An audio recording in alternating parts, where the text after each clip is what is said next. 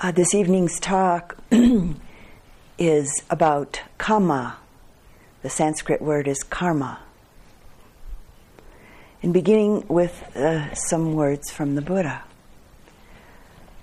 All beings are owners of their Kamma, heirs to their Kamma, born of their Kamma, related to their Kamma, supported by their Kamma.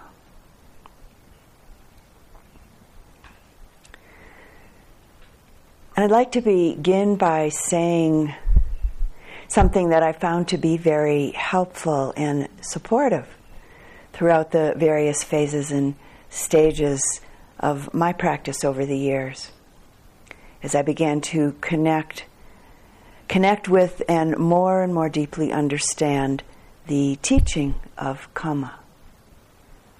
And this is that this teaching, the teaching about Kamma, offers and brings to an ever clearer light a path of practice that isn't based on fear of or any belief in a higher authority, but rather it's founded on a clear understanding of the natural law of cause and effect as it relates to all things, as it relates to all phenomena, and particularly as it relates to human behavior. Consequently, the teaching on Kamma is not so much something to be believed in as it is to be understood, as we come to see and know it in operation. As a Western woman, and I think that I can safely say this for most of us, women and men, who have primarily been brought up and conditioned as Westerners. And I think it's also safe to say that for those who have been brought up and acculturated, at least in a good part, in various Asian cultures,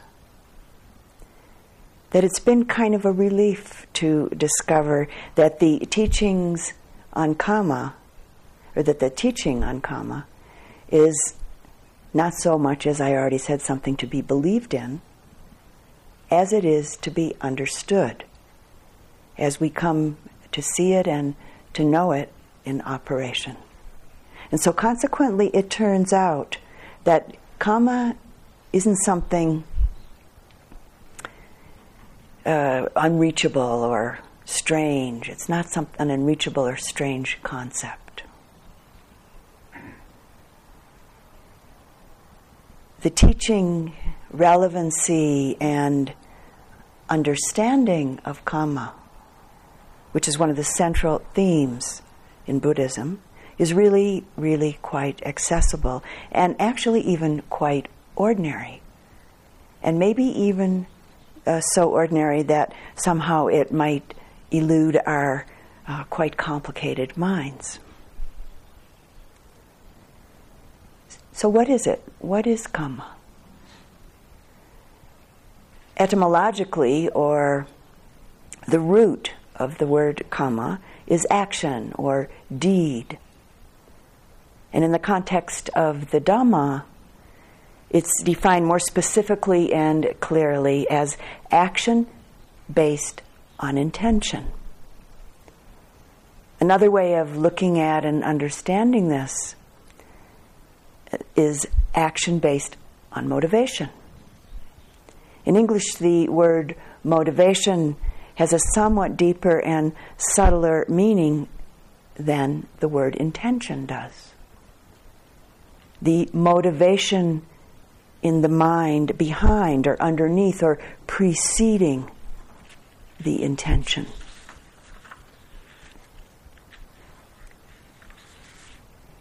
Motivation or intention is what leads to deeds willfully done, deeds done through volition.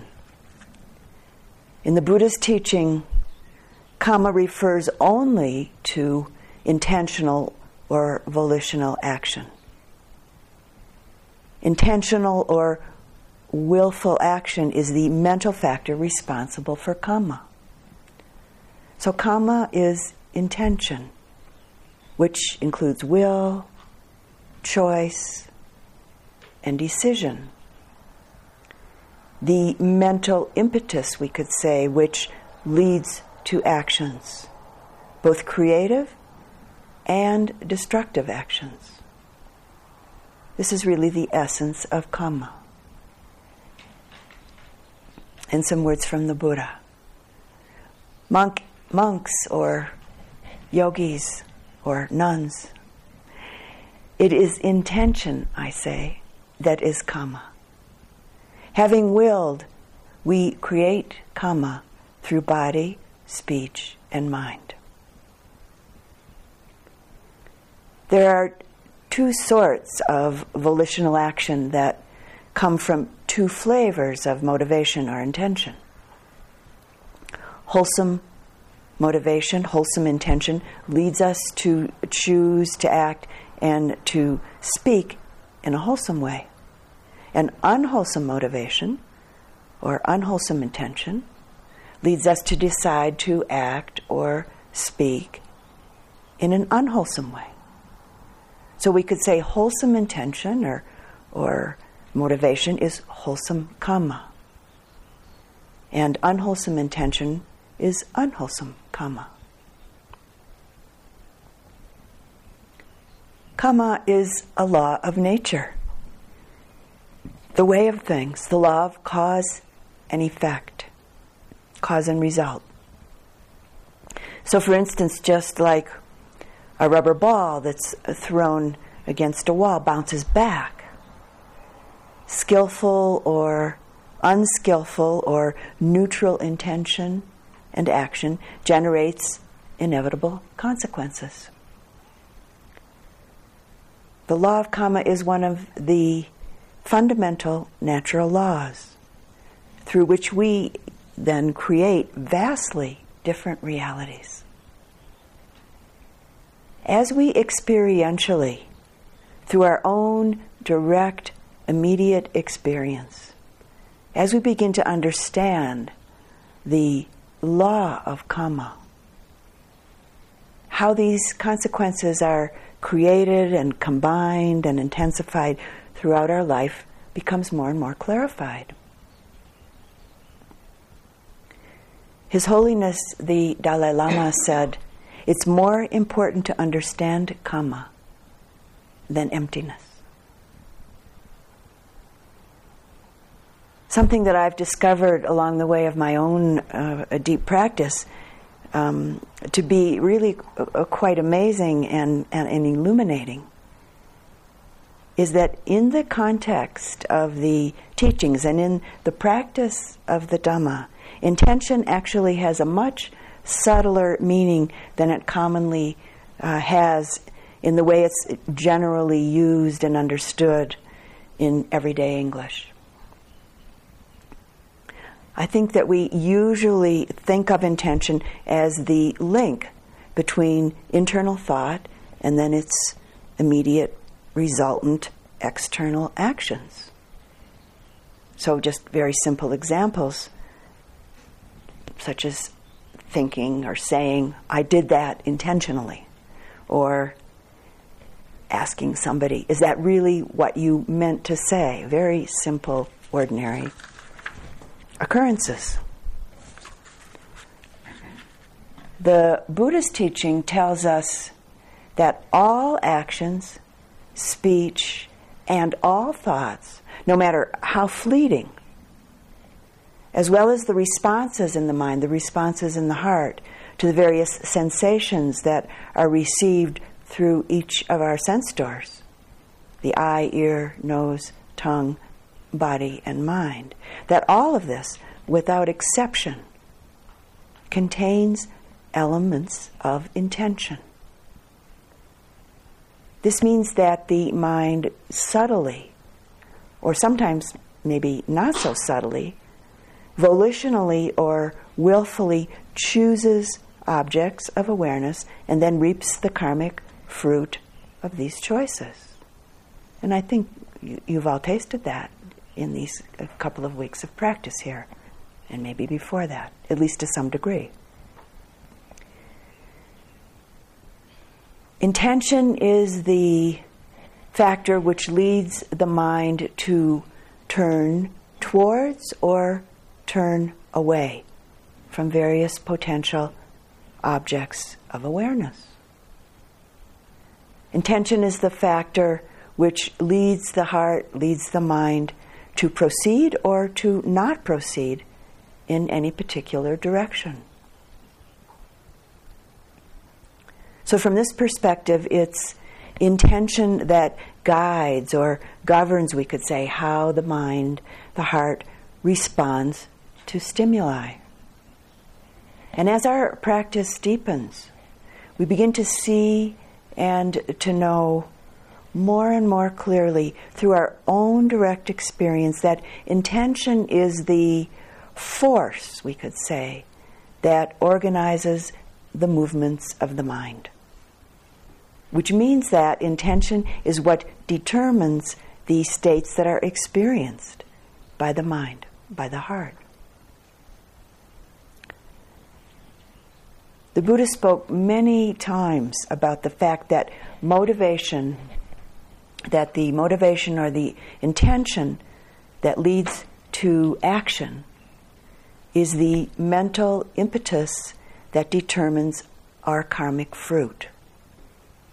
In other words, the motivation, the intention that leads to action is what determines the results of our action.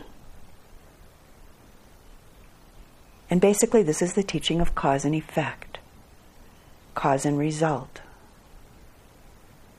Inherent in each intention or motive in the mind, in the heart, no matter how subtle, is an energy that's powerful enough to bring about subsequent results. And it's possible to actually experience this process occurring with mindfulness accompanied by a clear, deep, and strong momentary concentration. And even on a very subtle level, when clear, strong mindfulness is accompanied by well-developed access concentration.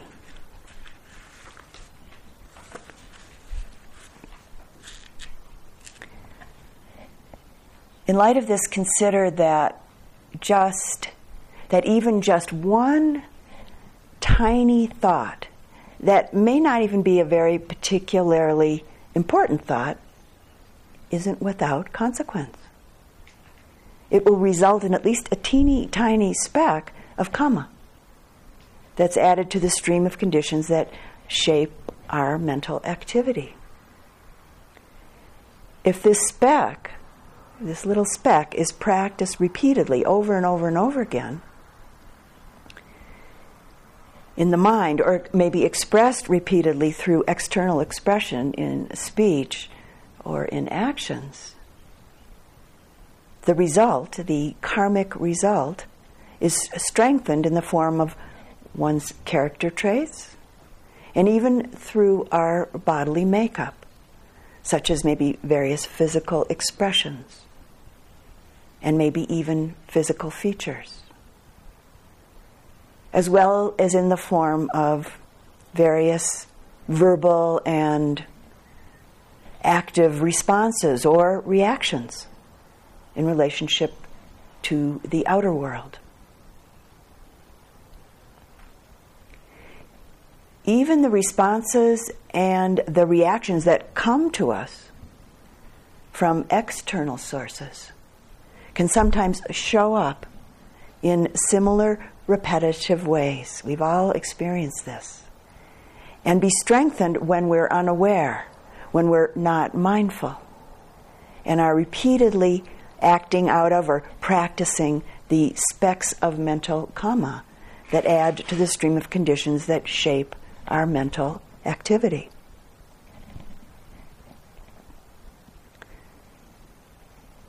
There's a Tibetan teaching that says something like, everything rests on the tip of motivation.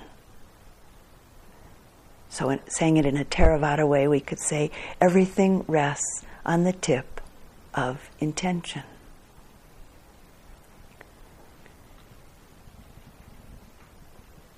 A painful or destructive kamma, intention, it doesn't have to be on a gross level uh, for it to be effective. I remember once many years ago when I was sitting a retreat and I got a note uh, that was not uh, pleasing to me. And then I proceeded, right after I read it, uh, to kind of angrily, not kind of, to angrily tear it up and throw it away. Tear up this piece of paper that the note was written on and throw it away. And even though that piece of paper had absolutely no importance in and of itself, the action very certainly had some effect on the quality of my mind, on the quality of my heart. And in contrast to this, just this afternoon, as I was kind of clearing out my, my table that I use for a desk in my room, and with a very neutral state of mind, I just simply threw away a few pieces of paper,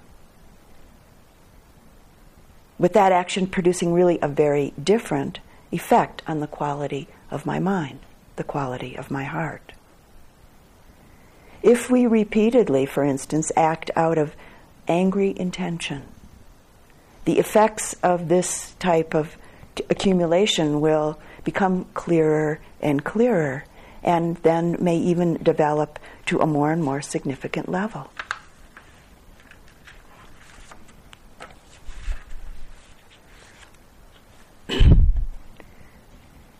In the wheel of dependent origination, or what is sometimes called the wheel of interdependent arising, kamma, uh, and specifically in terms of intention, is called the agent which fashions the mind. In light of this, I'd like to uh, read some words from Thai Buddhist scholar Venerable Payutto.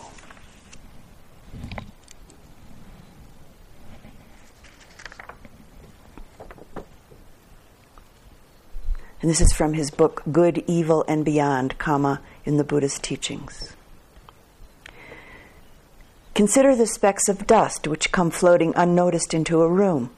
There isn't one speck which is void of consequence. It's the same for the mind. But the weight of that consequence, in addition to being dependent on the amount of mental dust, is also related to the quality of the mind. For instance, specks of dust which alight onto a road surface have to be of a very large quantity before the road Will, see, will seem to be dirty. Specks of dust which alight on a floor, although of a much smaller quality, may make the floor seem dirtier than the road. A smaller amount of dust accumulating on a tabletop will seem dirty enough to cause irritation. An even smaller amount alighting on a mirror will seem dirty and will interfere with its functioning. A tiny speck of dust on a spectacle lens is perceptible and can impair vision.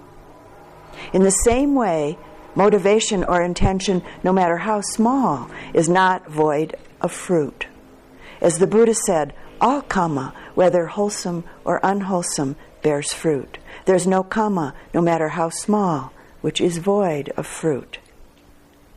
In the same way, the mind has varying levels of refinement or clarity depending on accumulated kamma. As long as the mind is being used on a coarse level, no problem may be apparent. But if it's necessary to use the mind on a more refined level, previous unskillful kamma, even on a minor scale, might become an obstacle. It certainly, if it doesn't become an obstacle, it becomes apparent.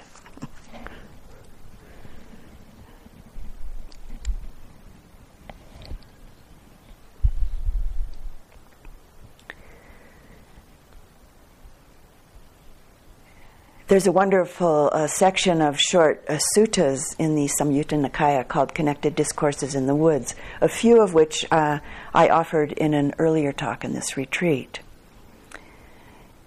And this is uh, these suttas are where various woodland-dwelling devas approach and speak to certain monks who are practicing in those same uh, woodland thickets. And I'd like to sh- share just a, a part of one of uh, these same short dialogues, or one of the dialogues that I've already uh, shared with you, as an illustration um, regarding what we're exploring this evening. And this is the verse about the bhikkhu, or the monk, uh, who after returning from his uh, daily alms rounds and then uh, eating his meal in the woodland thicket, where he went every day to practice, he would go down to a nearby pond and sniff a red lotus. And you might remember that when the deva who lived in that same woodland thicket saw this, she thought, having received a meditation subject from the Buddha and entered into the forest to meditate, this bhikkhu is instead meditating on the scent of flowers. If his craving for scent increases, it will destroy his welfare. Let me draw near and reproach him. So, out of compassion and, and wishing up to stir a sense of urgency to practice in the monk, practice properly, uh, the deva addressed the monk as follows. And this is just a, a piece of this uh, a short sutta. And the deva is speaking. When you sniff this lotus flower, an item that has not been given, this is one factor of theft. You, dear sir, are a thief of scent. The bhikkhu responds, I do not take, I do not damage. I sniff the lotus from afar. So for what reason do you say that I am a thief of scent? One who digs up the lotus stalks, one who damages the flowers, one of such rough behavior, why is he not spoken to? And the deva responds, when a person is rough and fierce, badly soiled like a nursing cloth, I have nothing to say to him, but it is to you I ought to speak.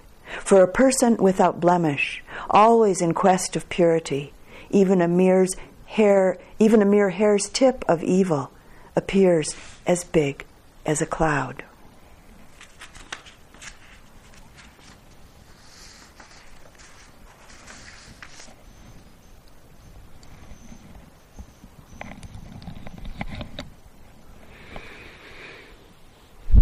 The understanding that various experiences of stress, of suffering, and the experience of ease are the result of our kamma, the result of our actions, our actions of thought, speech, and deed, right here and now, in this very lifetime, and on back and back and back.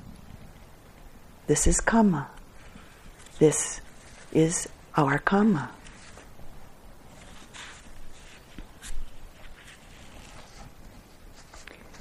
We're born, we could say we spring, out of the womb of karma.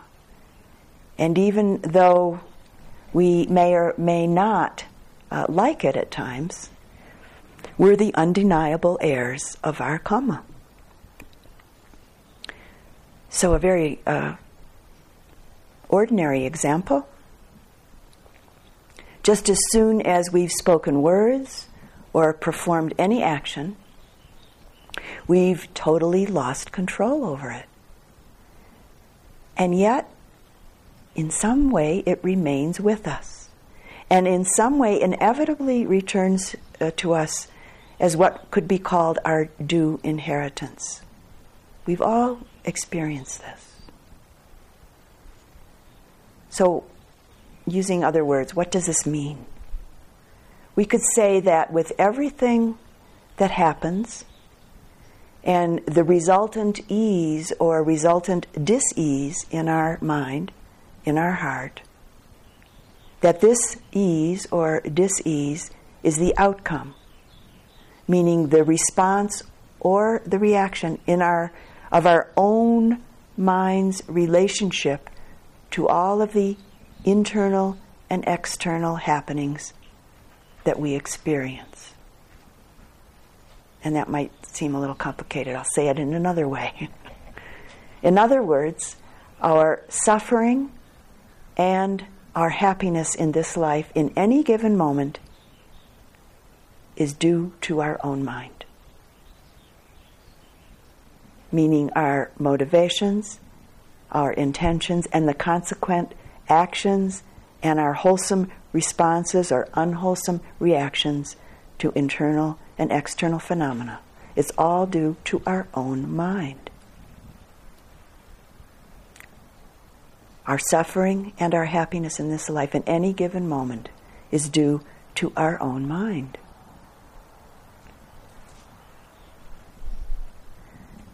Our ease and happiness or dis-ease and suffering is due to the motivations, the intentions, and the subsequent actions, the deeds of our mind, our body, and speech.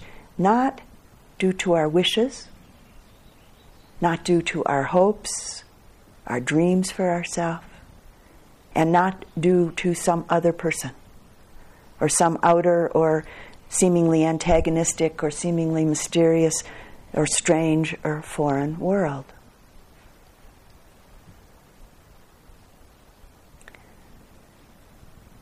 As awakening beings, our practice continues to develop our capacity to see the truth of how things occur, how things unfold, and to see their nature. And as this becomes clearer and clearer through our direct experiences within our body and mind continuum, we quite naturally find that the intentions, the motivations in the mind, more and more often lead to wholesome, responsive, creative choices rather than to unwholesome, reactive, destructive choices. It's one of the fruits of our practice. In its powerful potential to bring good or bad results, Kamma could be compared to food. Some foods are good, bringing and promoting health when we eat them at the right time and in the right amount. And some foods are harmful and bring disease. And some foods may even be poisonous for us and maybe even deadly. So we pay attention to the thoughts and the intentions behind, underneath the potential action, and we feed ourselves and thus others as well healthy food and create healthy Kamma.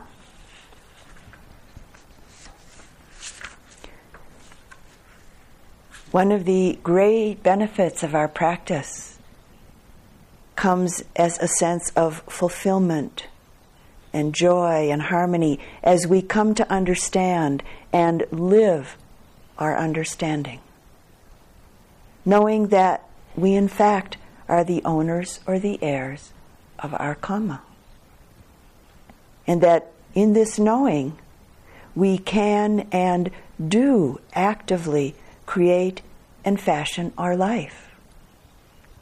And that the more we queer, clearly know our motivations, clearly know our intentions, the more clearly we have the possibility of creating a deeper, sustaining, and more pervasive experience of well-being throughout our life.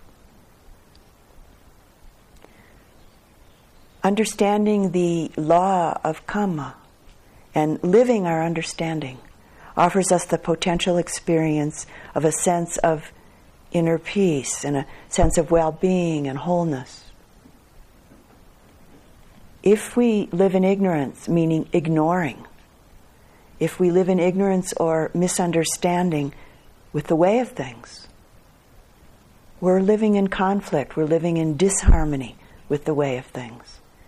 And so we're bound then to experience fear, anguish, grief, dissonance, and confusion. As this understanding takes root in us, it actually has the power to free us from fear. When, in fact, with everything that happens within us and around us, we begin to see that we only meet ourselves. We really only meet our own mind, our own heart. What is there to fear? The heart, the mind, begins to relax. And we begin to know that we can change our mind. We really, truly begin to know that we're not trapped running around and around and around on the karmic wheel. It's as though all of us are artists, but instead of canvas and paint, or maybe clay or marble or music or pencil and pen and, and paper as our creative medium, it's our very mind, body, and heart, and the intimacy of our life experience that are the materials for our creative expression. And so again, one of the great benefits of our practice comes as a sense of fulfillment, joy, and harmony as we come to understand and live our understanding, knowing that we, in fact, are the owners or the heirs of our Kamma, and that in this knowing we can and we do actively create and fashion our life. And the more that we clearly know our motivations, our intentions, the more clearly we have the possibility of creating a deeper, sustaining, and more pervasive experience of well-being throughout our life.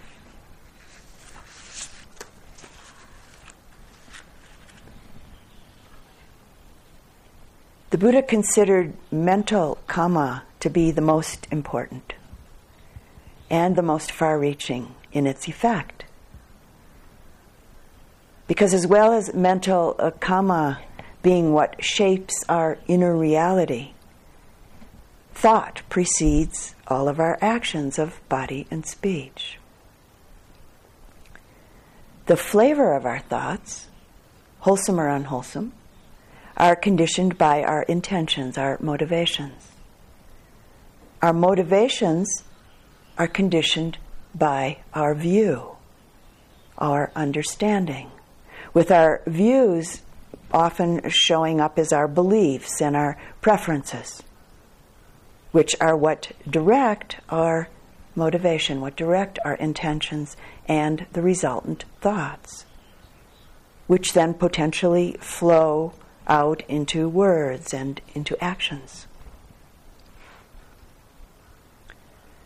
So just maybe simply and briefly, what does this mean? If we cling to the view, if we cling to the understanding of ourself, other beings and things, and even situations, experiences, and places as being independent, separate, and static, static meaning unchanging in this situation, we're motivated by misunderstanding and ignorance. What's called wrong view in the Buddhist teachings. Ignorance, ignoring the truth of things.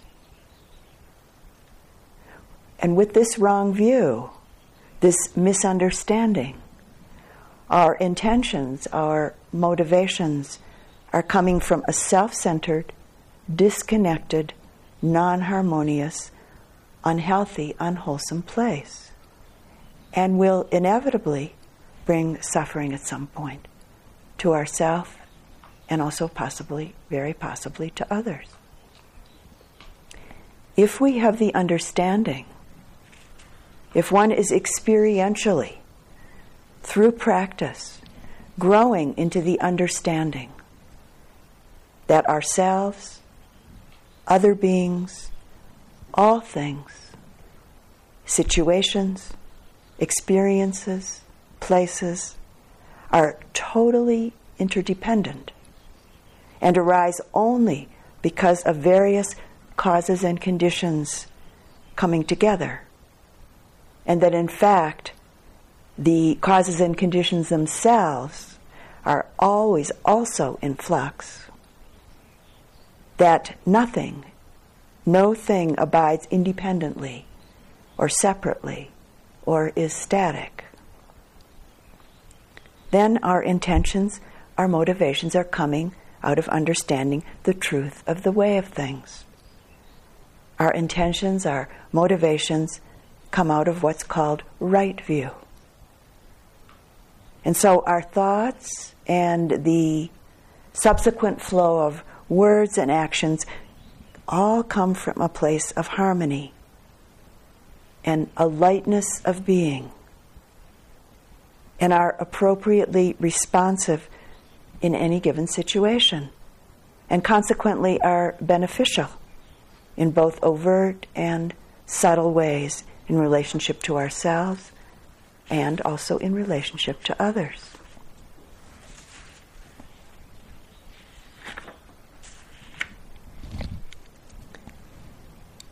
And some words from the Buddha, from the Anguttara Nikaya.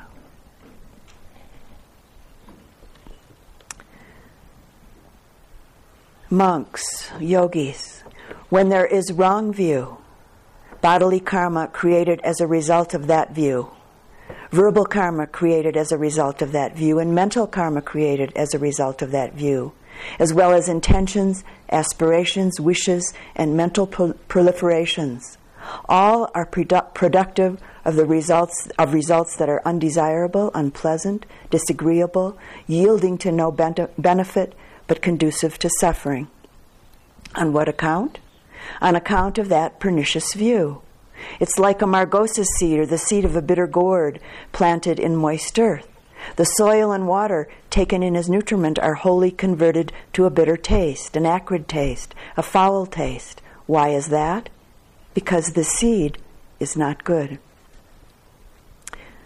Monks, yogis, when there is right view, bodily karma created as a result of that view, verbal karma created as a result of that view, mental karma created as a result of that view, as well as intentions, aspirations, wishes, and mental prol- proliferations. All are yielding of results that are desirable, pleasant, agreeable, producing benefit, conducive to happiness. On what account? On account of those good views. It's like a seed of the sugar cane, a seed of wheat, or a fruit seed which has been planted in moist earth. The water and soil taken in as nutriment are wholly converted into sweetness, into refreshment, into delicious taste. On what account is that? On account of that good seed.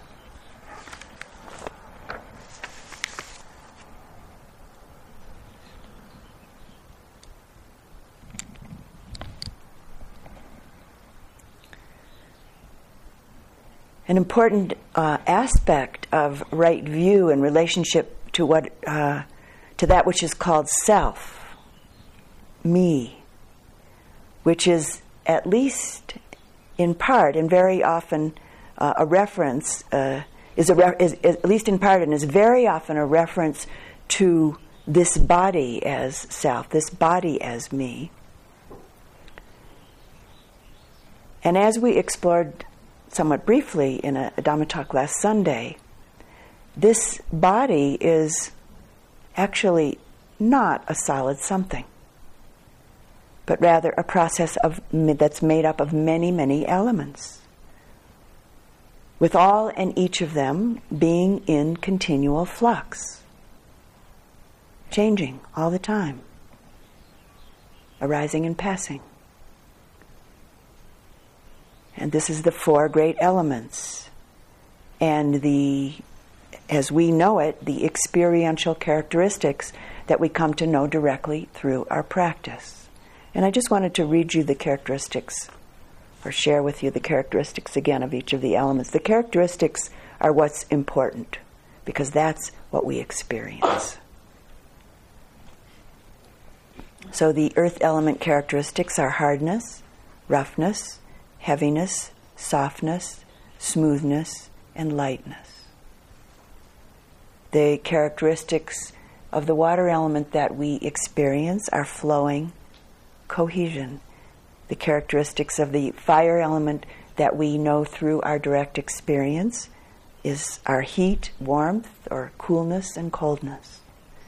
And the characteristics of the wind or air element that we directly experience is our supporting and pushing.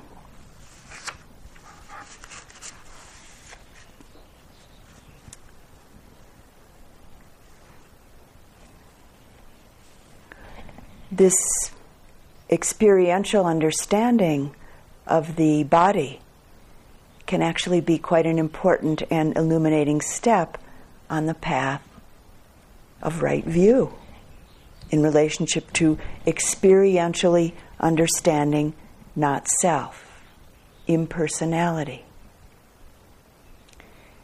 And in this light, the Buddha spoke about, and these are his words, actions without an actor, doings without a doer.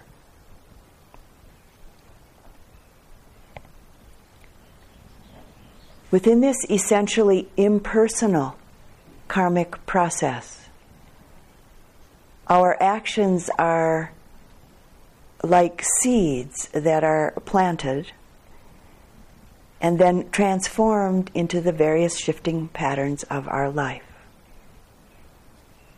Some seeds are cultivated and nourished, and some seeds may be dormant for many, many years, maybe maybe even many lifetimes, until the exact combination of causes and conditions arise that allow them to germinate. And always the fruit will bear a direct relationship to the seed. And the simple metaphor that's often used to explain this is that an apple seed brings apples into the world, and I like to say lettuce seeds, which are the tiniest little things. Lettuce seeds brings lettuce into the world. A loving act at some point ends up bearing loving fruit. And an angry or a hateful act produce, produces at some point hateful fruit.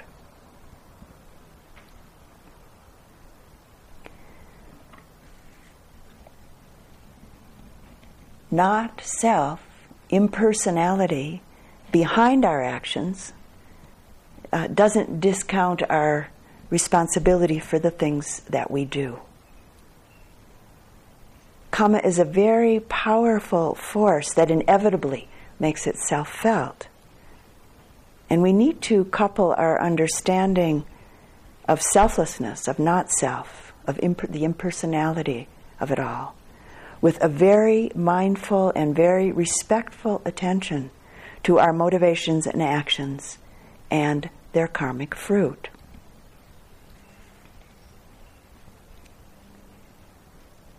When we begin to understand more, more deeply that Kamma is based on intention, based on motivation, we begin to see the enormous and important responsibility that we have to become aware of the intentions, to become aware of the motivations that precede our actions.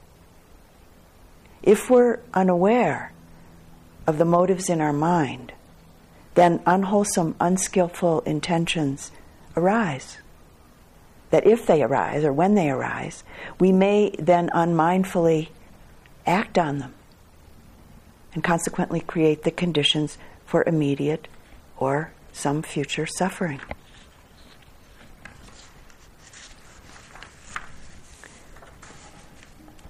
And uh, just a brief teaching from Padmasambhava, who's said to be the a person that brought the Buddhist teachings to, to Tibet and Bhutan. Though your vision is as vast as the sky, your attention to the law of Kamma should be as fine as a grain of barley flour.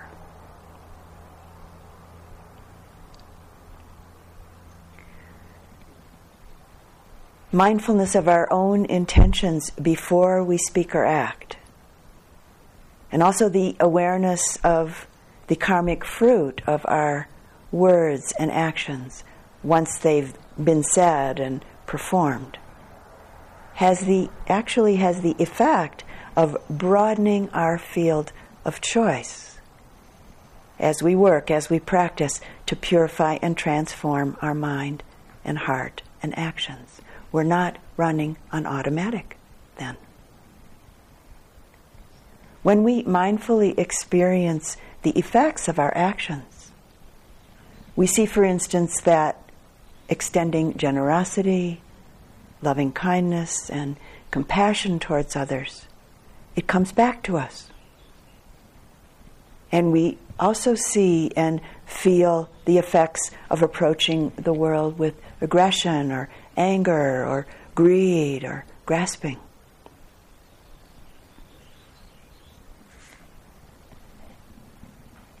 An important point that I think very important to consider in relationship to these teachings and practices is that it's really not important where, it's really not so important. I mean, it's important on one level, but on another level, it's really not so important where your pri- present suffering came from.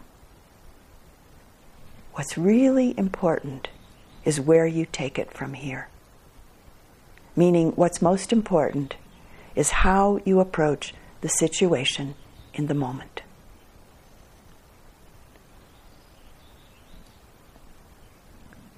So, a simple example, not so simple in action, but uh, the appropriate and healthy and wholesome response to suffering, whatever the cause of it may be, is compassion.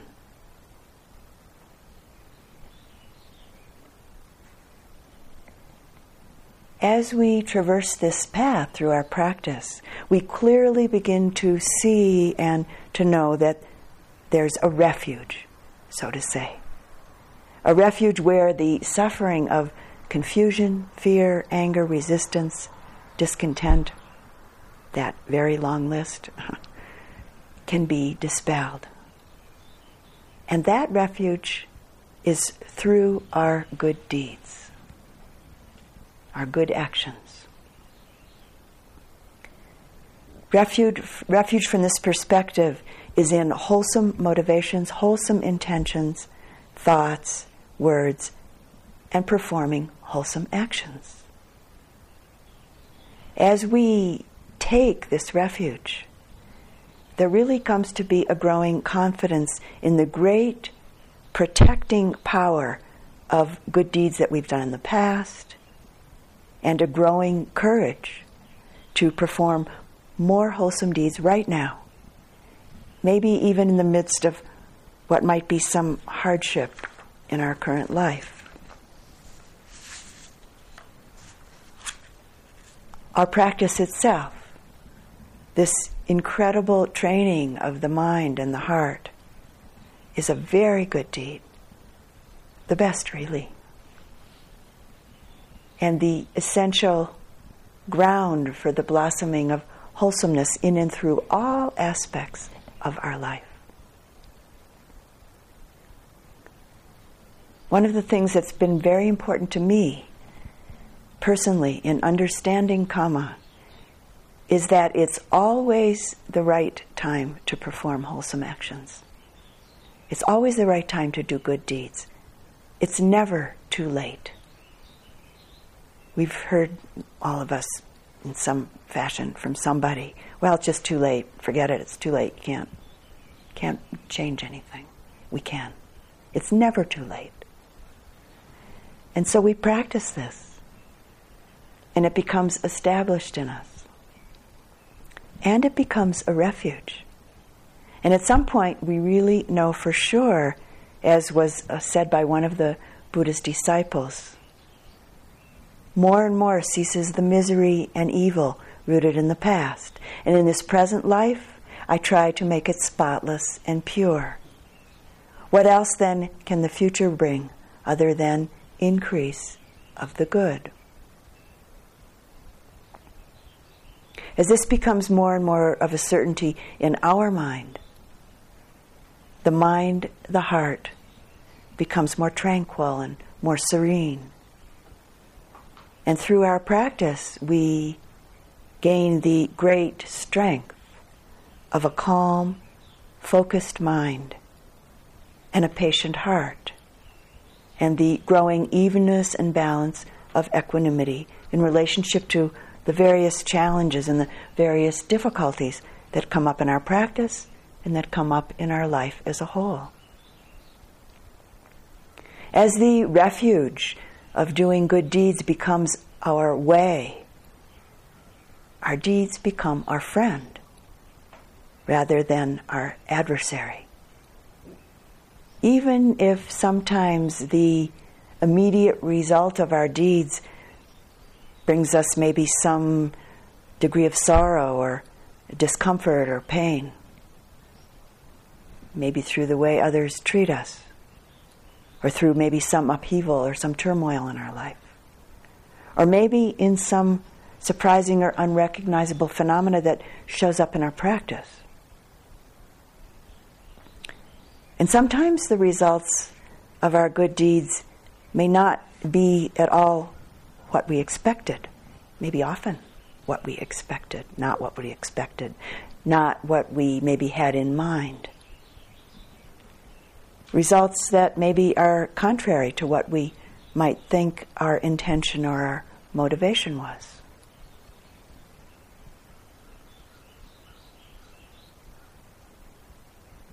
Many years ago, um, I had a therapist who would sometimes say to me, or actually more accurately say for me, uh, at appropriate times in our work together, "This isn't what I had in mind," which would actually always just stop me in my tracks and move me to take a look, to take a very close look at my motivations and at my expectations. And actually, most importantly, in in those moments, to simply be with what was occurring, with as open a heart and as clear a mind as was possible at that moment.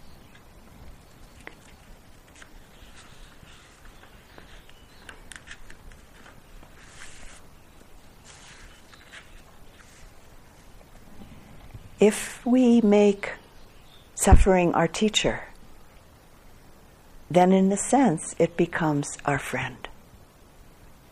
And some of you know this quite clearly, or are learning it quite quite often. And maybe sometimes a stern and in a certain way kind of a very demanding teacher, yet really potentially a truthful and very well-intended friend. We learn about ourselves, which seems to be our most difficult subject. The teachings of Kamma and the understanding therein can imbue us with a powerful motivations to a powerful motivation to free ourselves from Kamma, to free ourselves from the actions that again and again throw us repeatedly into suffering, to free ourselves in this very life from repeatedly re- being born or being reborn into the realm of suffering.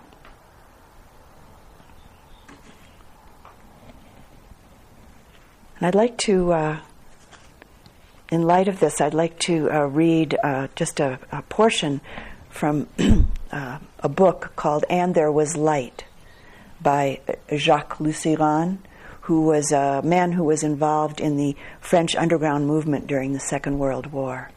And this is a section from his autobiography that very beautifully illuminates our discussion on Kamma.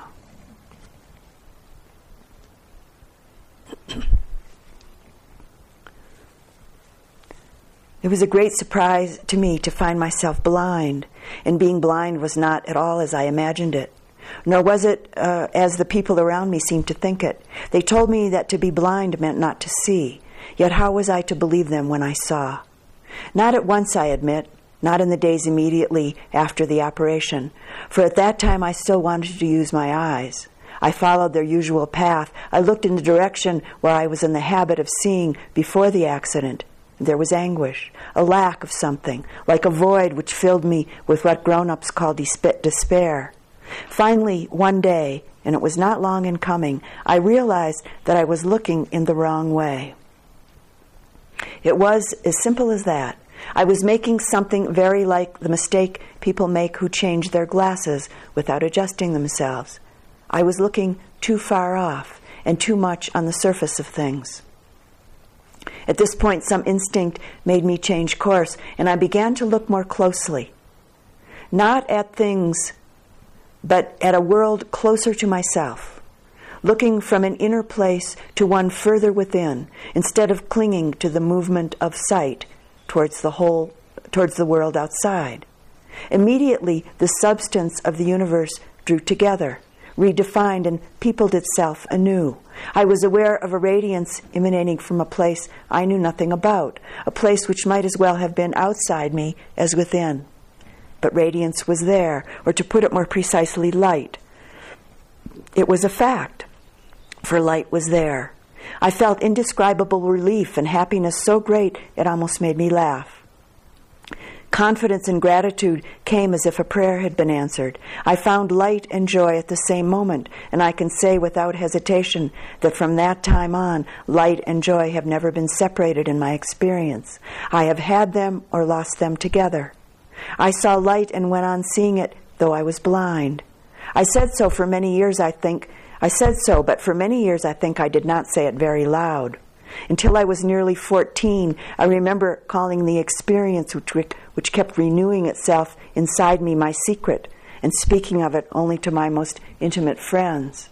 I don't know whether they believed me, but they listened to me, for they were my friends. And what I told them had a greater value than being merely true. It had the value of being beautiful, a dream, an enchantment, almost like magic. The amazing thing that this was not magic for me at all, but reality. I could no more have denied it than people with eyes can deny that they see. I was not light myself, I knew that, but I bathed in it as an element which blindness had suddenly brought much closer. I could feel light rising, spreading, resting on objects, giving them form, then leaving them. Withdrawing or diminishing is what I mean, for the opposite of light was never present. Sighted people always talk about the night of blindness that seems to them quite natural, but there's no such night, for at every waking hour and even in my dreams I lived in a stream of light. Without my eyes, light was much more stable than it had been with them. As I remember it, there were no longer the same differences between things lighted brightly, less brightly, or not at all. I saw the whole world in light, existing through it and because of it. Still, there were times when the light faded, almost to the point of disappearing. It happened every time I was afraid. If instead of letting myself be carried along by confidence and throwing myself into things, I hesitated, calculated, thought about the wall, the half-open door, the key in the lock, if I said to myself that all these things were hostile and about to strike or scratch, then without exception I hit or wounded myself. The only easy way to move about the house, the garden, or the beach was by not thinking about it at all, or thinking as little as possible. Then I moved between obstacles the way they say bats do. What the loss of my eyes had not accomplished was brought about by fear. It made me blind. Anger and impatience had the same effect, throwing everything into confusion. The minute before, I knew just where everything was in the, where everything in the room was, but if I got angry, things got angrier than I. They went and hid themselves in the most unlikely corners, mixed themselves up, turned turtle, muttered like crazy men, and looked wild. As for me, I no longer knew where to put hand or foot. Everything hurt me. This mechanism worked so well that I became cautious. When I was playing with my small companions, if I suddenly grew anxious to win, to be first at all costs, then all at once I could see nothing. Literally, I went into fog or smoke. I could no longer afford to be jealous or unfriendly, because as soon as I was, a bandage came down over my eyes, and I was bound hand and foot and cast aside. All at once a black hole opened, and I was helpless inside it. But when I was happy and serene, approached people with confidence, and thought well of them, I was rewarded with light. So is it surprising that I loved friendship and harmony when I was very young? I always knew where the road was open and where it was closed. I had only to look at the bright signal which taught me how to live. All of us, whether blind or not, are terribly greedy. We want things only for ourselves. Even without realizing it, we want the universe to be like us and give us all the room in it. But a blind child learns very quickly that this cannot be. He has to learn it, for every time he forgets that he's not alone in the world, he strikes against an object, hurts himself, and is called to order. But each time he remembers, he is rewarded, for everything comes his way.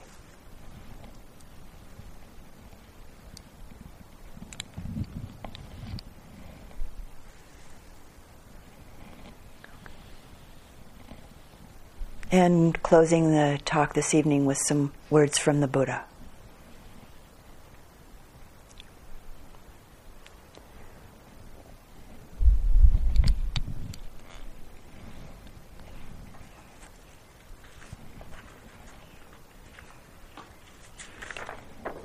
All conditions have mind as forerunner, mind as master, are accomplished by mind. Whatever one says or does with an unclear mind brings suffering in its wake, just as the cartwheel follows the ox's hoof. Whatever one says or does with a clear mind brings happiness in its wake, just as the shadow follows its owner. And the Buddha goes on to say, therefore one should reflect, reflect repeatedly upon one's own mind in this way. For a long time, the sanctity or purity of this mind has been destroyed by greed, by hatred, and by delusion. And, the Buddha tells us, it is by mental defilement that beings are defiled. It is by mental purification that beings are purified.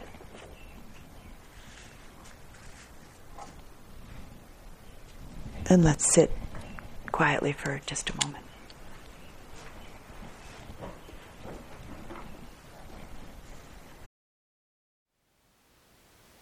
Thank you for listening. To learn how you can support the teachers and Dharma Seed, please visit dharmaseed dot org slash donate.